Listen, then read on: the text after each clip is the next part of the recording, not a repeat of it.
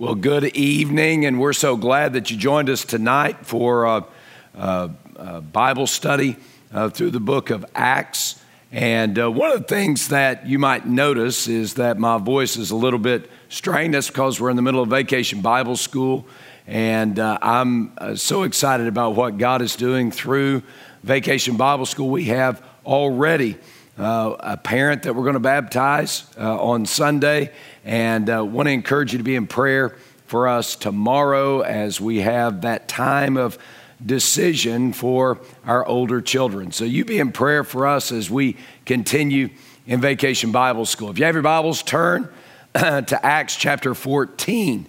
Uh, Acts chapter 14 is a continuation of this journey that Paul and Barnabas have been sent on uh, from uh, the church at Antioch. The church at Antioch uh, uh commissioned Barnabas and Saul, uh, Paul, and sent them out on mission.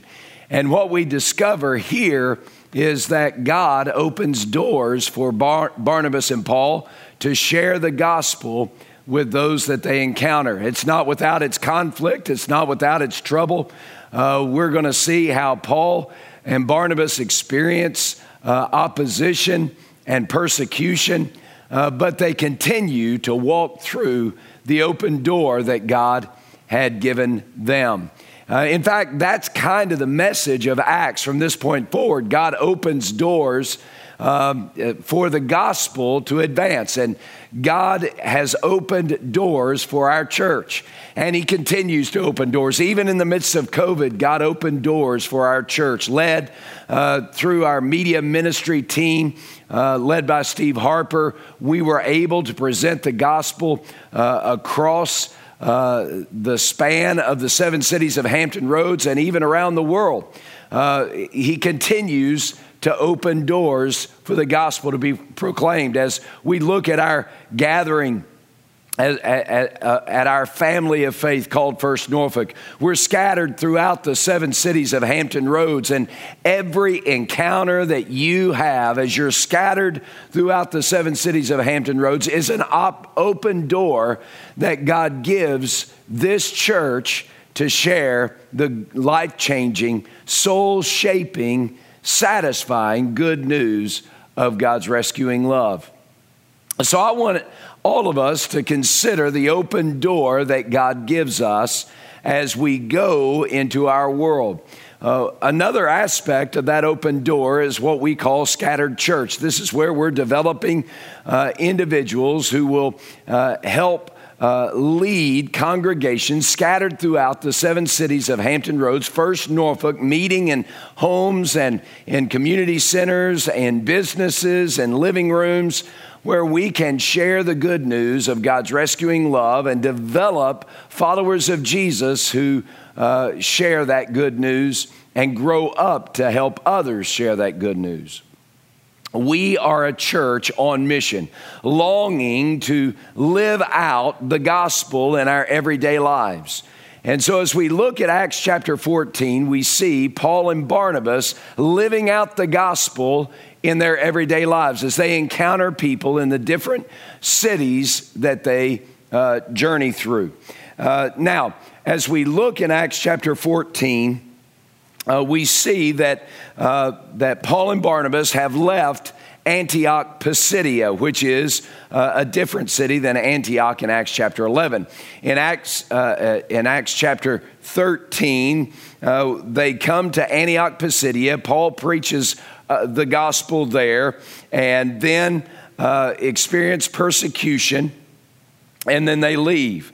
In Acts chapter 14, they go on a journey from uh, Iconium to Lystra to Derbe, uh, and then uh, back through the places that they had already visited, sharing the gospel. Uh, as they come back to Antioch in Syria, uh, they give a report. And I want you to look at verse 27. It says, Now when they had come and gathered, the church together. That's the church at Antioch who had sent them out. They reported all that God had done with them and that He had opened the door of faith to the Gentiles. We see the theme of the gospel saturating the mission and the lifestyle of the church. Uh, propelling Paul and Barnabas and their missionary team on this first missionary journey. Uh, where they go uh, to Crete and uh, meet a guy named Sergius Paulus, and, and he is rescued by God's rescuing love. They go to Antioch Pisidia, uh, where they preach the gospel, and many come to faith in Christ. And now they leave Antioch Pisidia and they make their way to Iconium. And as they go to Iconium, we learn that God opens the door uh, to share the good news with others. Now, that is so important for you and for me to get hold of. God opens the door, uh, He gives us an opportunity to share the gospel with someone who is far from God, someone who doesn't know God, someone who may be religious but is uh, uh, separated from God still by their sin. It's kind of what's happening in Vacation Bible School, or every time we gather as a church. We uh, gather together knowing that there are people who gather with us who are not yet followers of Christ, who are still living uh, an empty life, separated from God by their sin. And so we take that opportunity to present the gospel. Uh, that's what happened in Iconium. Uh, as Paul and Barnabas did in Antioch, Pisidia, Paul and Barnabas enter the city of Iconium and they go to uh, the synagogue there. And as they enter the synagogue, they preach the gospel. Uh, and a great multitude believe a great many of the people there at, Ant- at Iconium in the synagogue, uh, many Jewish people as well as non Jewish people, God-fearers and uh, proselytes, they hear the gospel of Jesus Christ presented so that the Messiah has come. Jesus is the Messiah who sets right a broken heart. And Jesus has come to provide forgiveness for sinners uh, like you and me. And Paul declares that Jesus is that Messiah who has come to rescue sinners like them. And in the midst of that gospel presentation, the presentation of Jesus dying on a cross for sinners, uh, in the place of sinners for their sin to bring forgiveness their way from the, uh, uh, uh, before the throne of God. As Paul presents Jesus raised from the dead, victorious King, people who hear that gospel message believe. And as they believe, uh, this great multitude of Jewish people as well as Gentile people uh, begin to experience the life changing, soul shaping, satisfying relationship with God that they've always longed to have. Then we hear that there are some uh, uh, uh jealous religionists who decide that that's not a good thing in uh, verse 2, it says that unbelieving Jews were committed to stamping out this movement. We've seen this before, especially in Jerusalem in the early days of the Jerusalem church.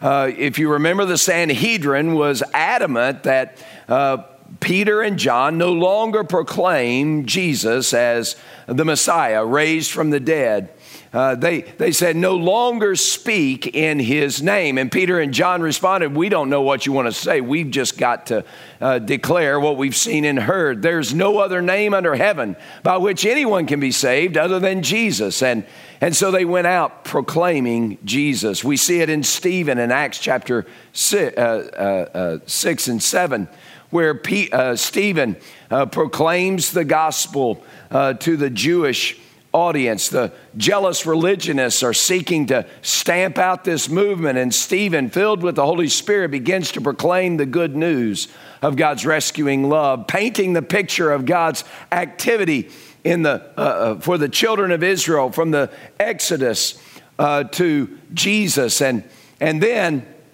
uh, the, the jealous religionists decide they're going to kill Stephen, again, trying to stamp out this movement, proclaiming the gospel. In the same way, as a church in the 21st century, we're going to face those moments in time when uh, our commitment to share there is no other salvation under heaven, no other name by which anyone can be saved under heaven other than the name of Jesus, we're going to face opposition. Jealous religionists are not going to enjoy, like, appreciate, or even accept the good news. But we must be faithful even as Barnabas and Paul were faithful. The season was challenging, but the missionary team kept focused. They continued to be there. In verse 3, it says that, that they became even more bold to proclaim the gospel uh, with, uh, and, and to build up the believers there in the church at Iconium. And so, as they began to preach the word with boldness and even greater boldness, God uh, moved with power uh, there in that city. And, and he did great signs and wonders among the people, proving that the gospel that Paul and Barnabas were preaching was absolutely true. In verse 3, it says that the, uh, verse 4, it says that the, the city was divided.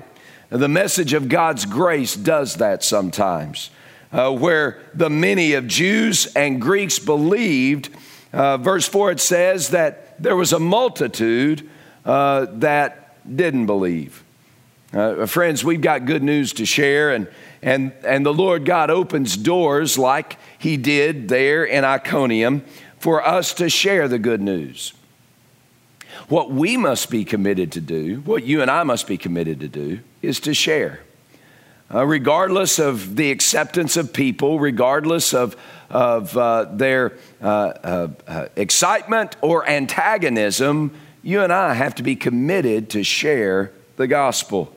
Uh, in the glorious grace of God's rescuing love and in, in providing a way for sinners to enter into his family, uh, we have a message of hope that we must share with everyone we encounter.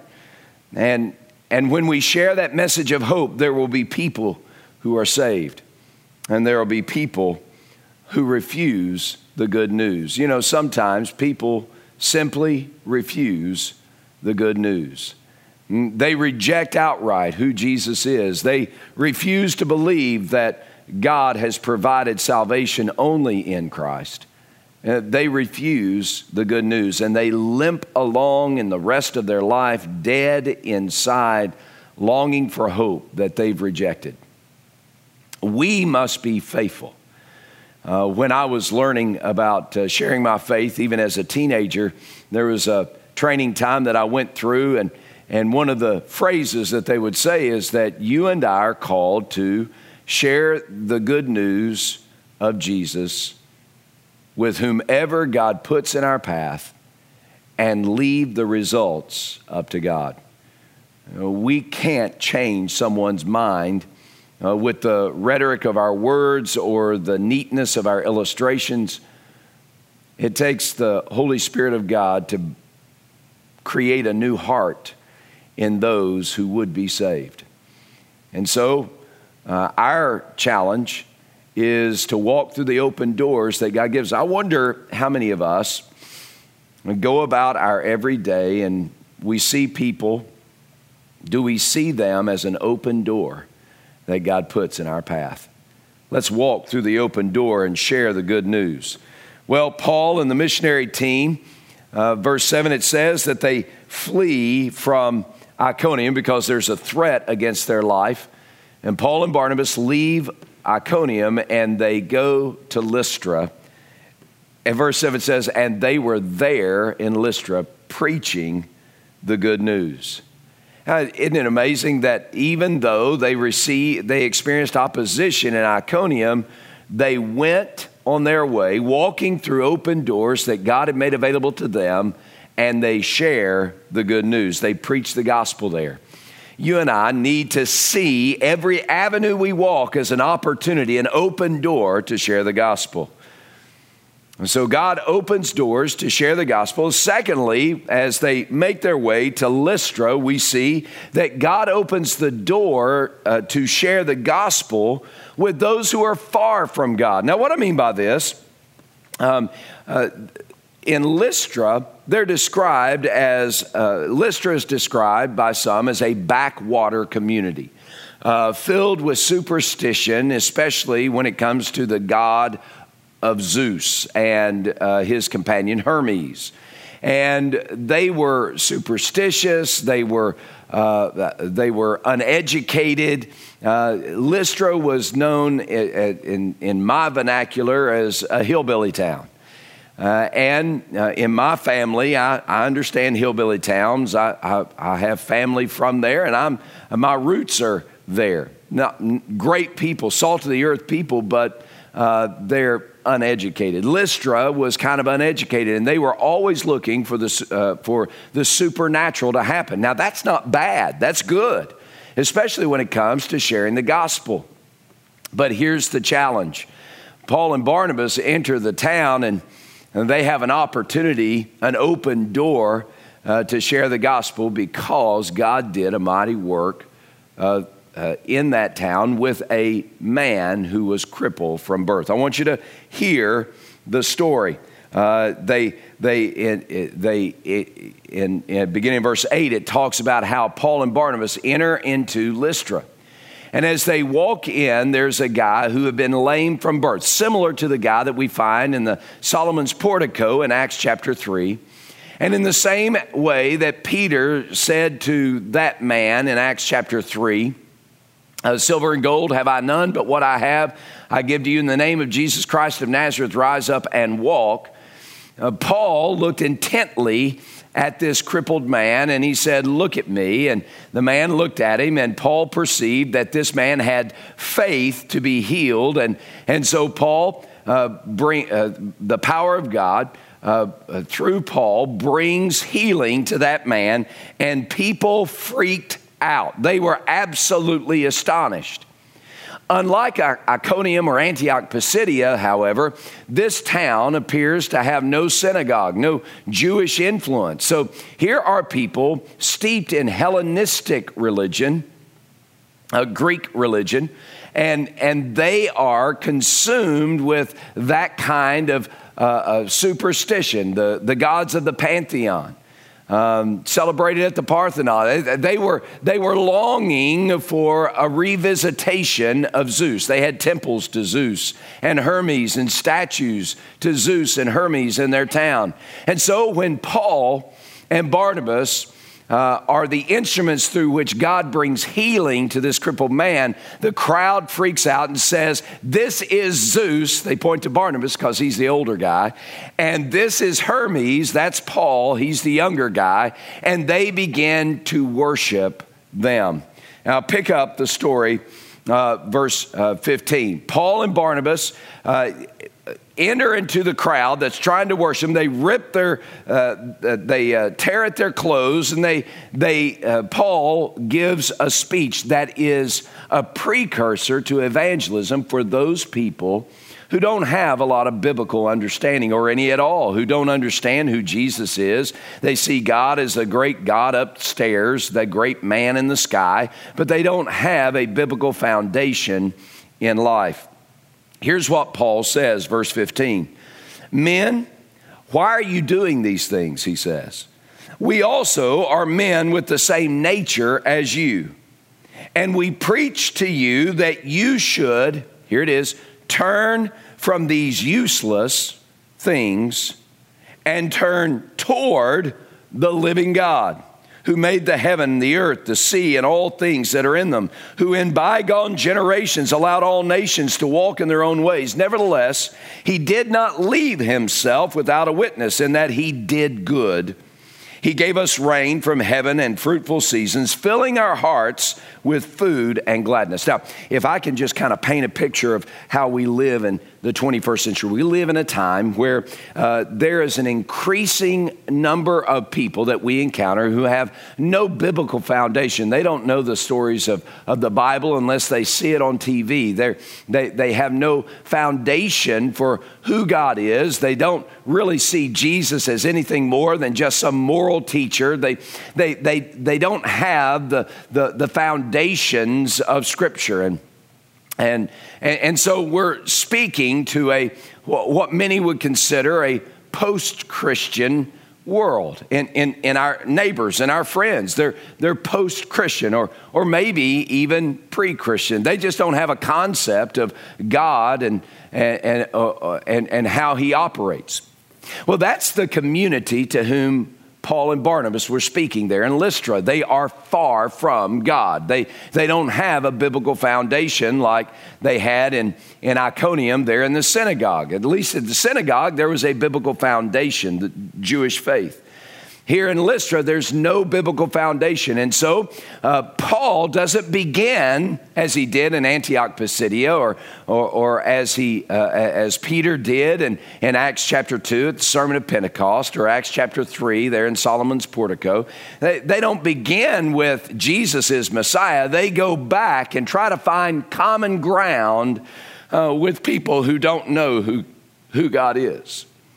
Now, that common ground is what we need to look for as we encounter people who are far from God, people who have no concept or biblical founda- uh, concept of God or biblical foundation. We need to begin with common ground.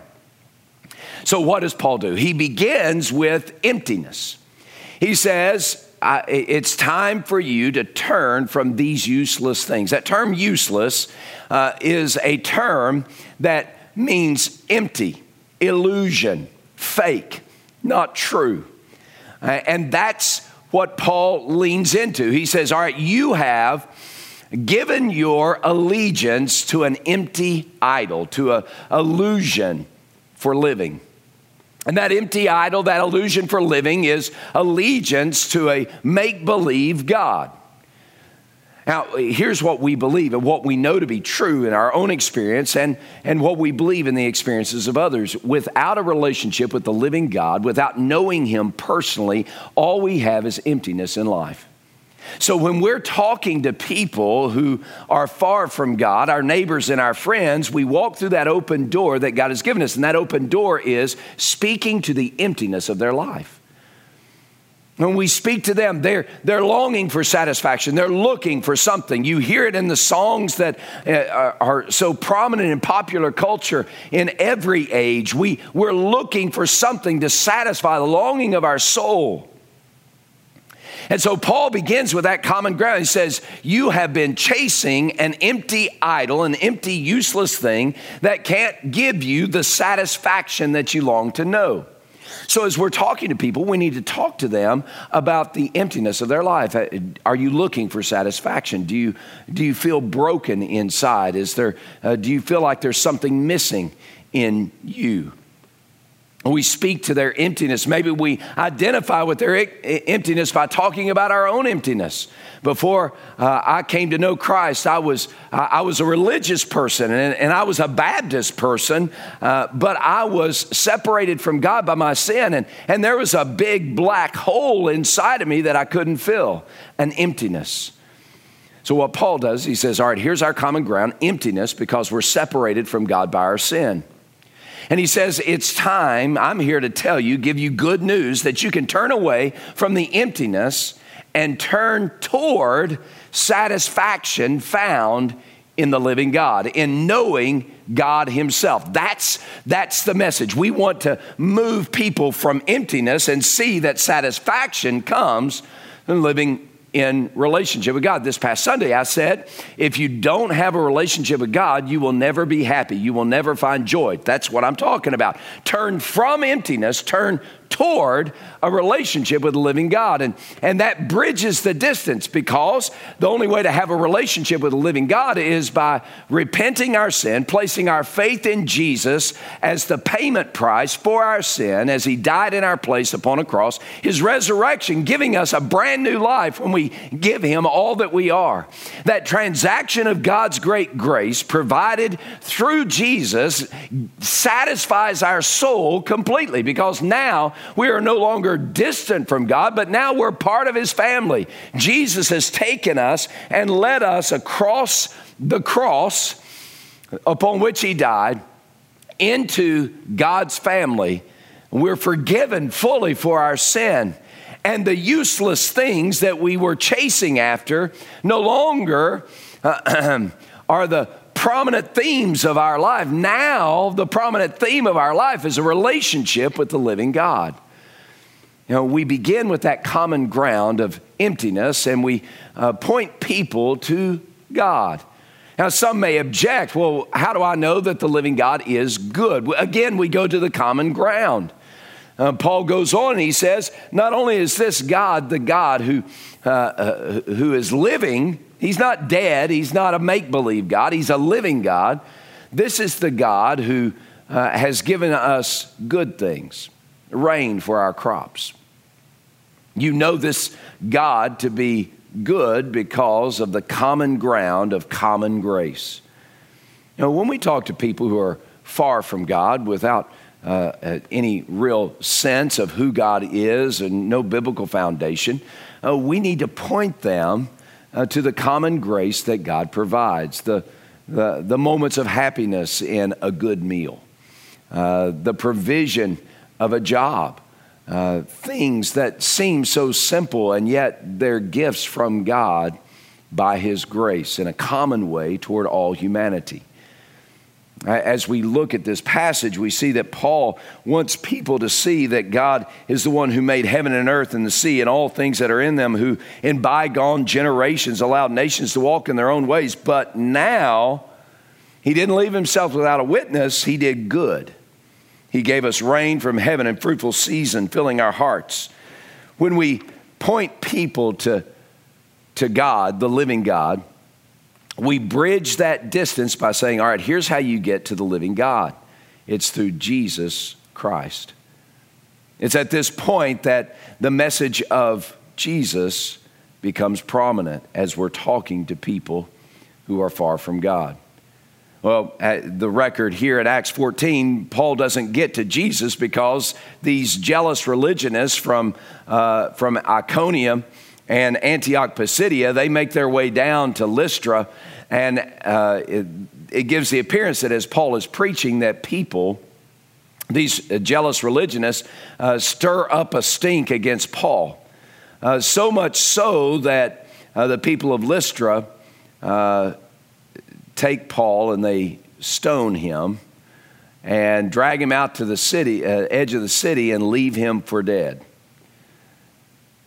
Well, Paul was not dead. God miraculously provided uh, for Paul to uh, not be killed by the stoning. It, it, it's, it's, it's an amazing thing that even the suffering that Paul was going to endure uh, was the fulfillment of what uh, God, uh, Jesus told uh, Paul and uh, Ananias in Acts chapter 9 that Paul would suffer many things. This is one of those things. If you want a list of the other sufferings, uh, you'll find it in 2 Corinthians chapter 11. In verse 25, he talks about this stoning in Lystra.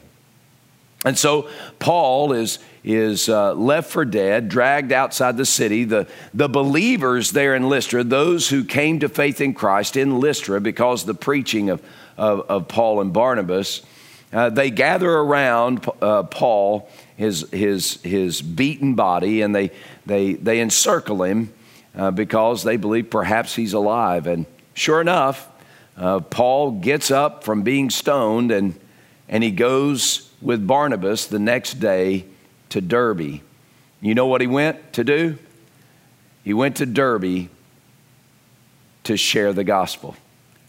Uh, Paul left Antioch Pisidia, where there was opposition, and he went to Iconium to share the gospel.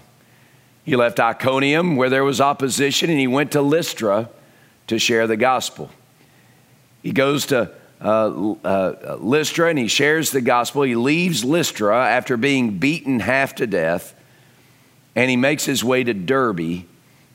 You know, to share the gospel. Do you see how Paul is continually, and the missionary team continually walking through doors that are open to him, even in the face of hostility? So he goes to Derbe and he preaches the gospel, and many of the people who hear the gospel are rescued by God's grace again. Again, let's just think about it. Is there someone in your life someone that you work with, someone that you uh, uh, play golf with or uh, shop with, or someone that you uh, encounter on a daily basis at school, or um, someone that, that is in your neighborhood or, or your neighbors, Is there someone that you're not sure if they have a relationship with God? Isn't that possibly an open door for you today to share the gospel? Even if they're far from God, or if they have religious background, regardless of their status or situation, God opens the door to share the gospel. Will you embrace that open door? Will you walk through it and share the gospel? The result is a multitude will be saved. A multitude will be saved. So that leads us to part three of chapter 14. Part three, which begins in verse 21, tells us that God opens doors to build gospel focused churches. Now, this gets to uh, who we are as a church, our family. You know, our family is committed to planting churches, uh, going into communities in the lower 48 or uh, Alaska. We're talking with Hawaii right now. Uh, globally, uh, places like Philippines or Malawi or India, we're, we're planting churches in Canada and, and, Northern Virginia and uh, Africa and uh, in, in Vietnam. We're, we're committed to to plant churches. Now, what Paul does, Paul and Barnabas, and what Luke records, beginning in verse 21, is how that we are faithful in planting churches. It, it involves going to those places and sharing the gospel. We have an unreached people group uh, as a church that we adopted, uh, I guess, about seven years ago. And there, what an unreached people group, unreached, and unengaged, it means that these are people who have never heard the gospel. People like those who are living in Lystra. And we adopted them five or seven years ago, something like that. And, and we would send teams to that people group. And they would go to a village and they would share the gospel. And, and uh, several years ago, our first, per, the first person to respond to the gospel, we celebrated. And then another we celebrated. Our goal is to plant a church there among a community of believers. Uh, we see what's happening in, in, uh, at La Chapelle. They baptized 13 people this past week. Um, and, and they've been closed, and they're still closed in Canada and in Montreal, La Chapelle. But God is using that church planting movement to, to see people come to faith in Christ. And so we, we believe strongly in church planting. It's what scattered church really is. Scattered church is where we're going into different communities in the seven cities of Hampton Roads. And you're going to different communities in seven cities of Hampton Roads where you live, work, and play. And, and we're going to build, uh, uh, establish places where our church will gather there so that the gospel will be proclaimed. Now, what we see in, in verse 21 and following is how that the church planting movement is established uh, after the conversion of believers. Uh, so, uh, look in verse 21. Uh, as we as we look before we look there, let me just tell you where uh, Derbe was the easternmost part of of the missionary journey, but it would have been uh, common sense for Paul and Barnabas and the team to continue further eastward, go through the Taurus Mountains on into Tarsus, Paul's hometown, and then on into Antioch of Syria. That would have been the natural path, uh, pathway, passing through the Cilician gates uh, into Tarsus and then on to Antioch of Syria. Instead, Paul and Barnabas had a commitment to walk through the open door of these new believers that they had seen established. And they retrace their steps and they visit these new communities of faith. Each one were places where they had experienced hostility before, but they returned to those places uh, so that they might establish, build gospel focused churches. Look at verse 21 and 22. And when they, being Paul and Barnabas, had preached the gospel to that city and many and made many disciples, they returned to Lystra, Iconium, and Antioch Pisidia, strengthening the souls of the disciples, exhorting them to continue in the faith, and saying, We must, through many tribulations, enter the kingdom of God. So, what do they do? They go back to the churches that were established when they were sharing the gospel, these communities of believers. And, and they do uh, basically two things. First, they disciple.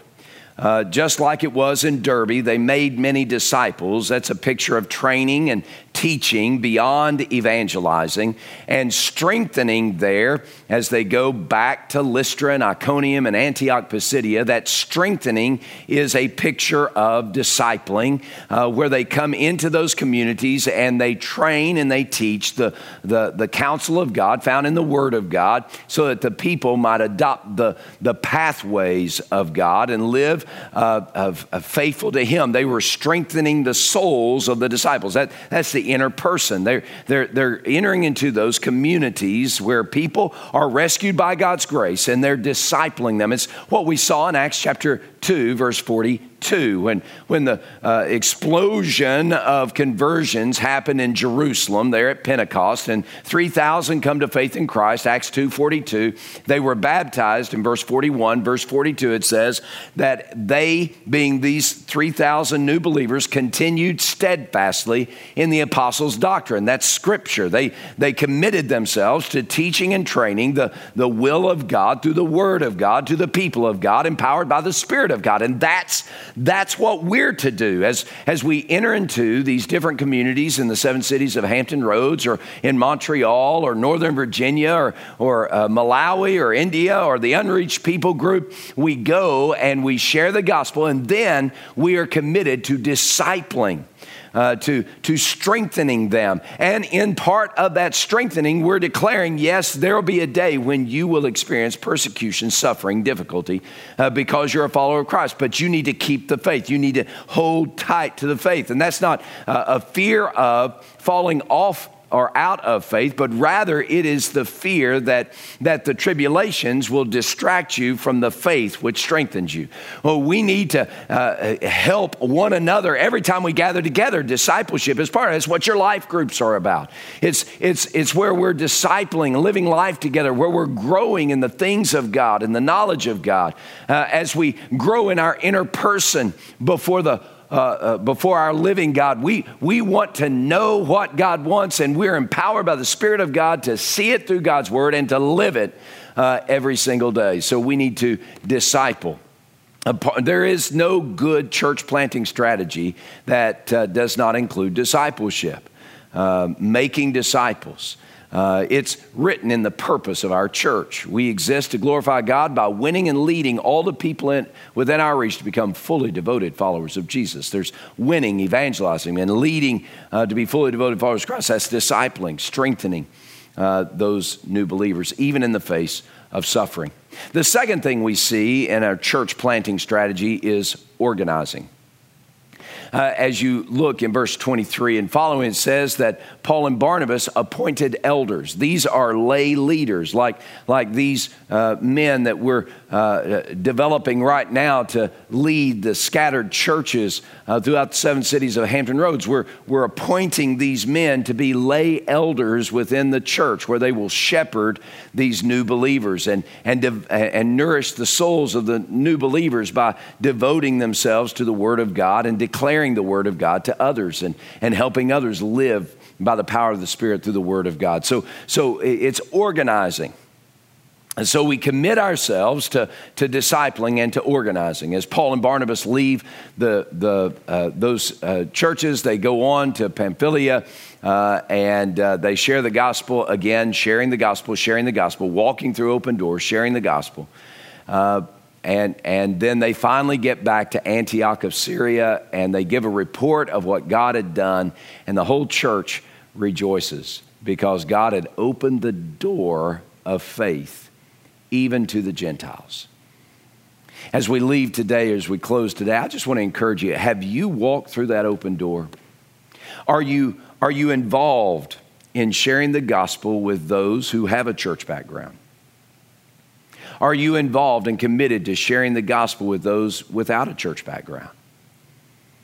Are you involved and committed to uh, be part of our family in establishing and building gospel focused churches through discipleship and, uh, and, and pursuing uh, this organization that God has established here at this church. Guys, listen, church, this church, is plan A, and there is no plan B that God has to reach the world with his rescuing love. But it demands that you and I walk through open doors that he's given us. Who is your one? And will you share the gospel with them this week? May God bless you and keep you. May make his face shine upon you, be gracious to you. May he bless your coming in and your going out. May he fill your life with purpose as we fulfill our call. God bless you. Good night.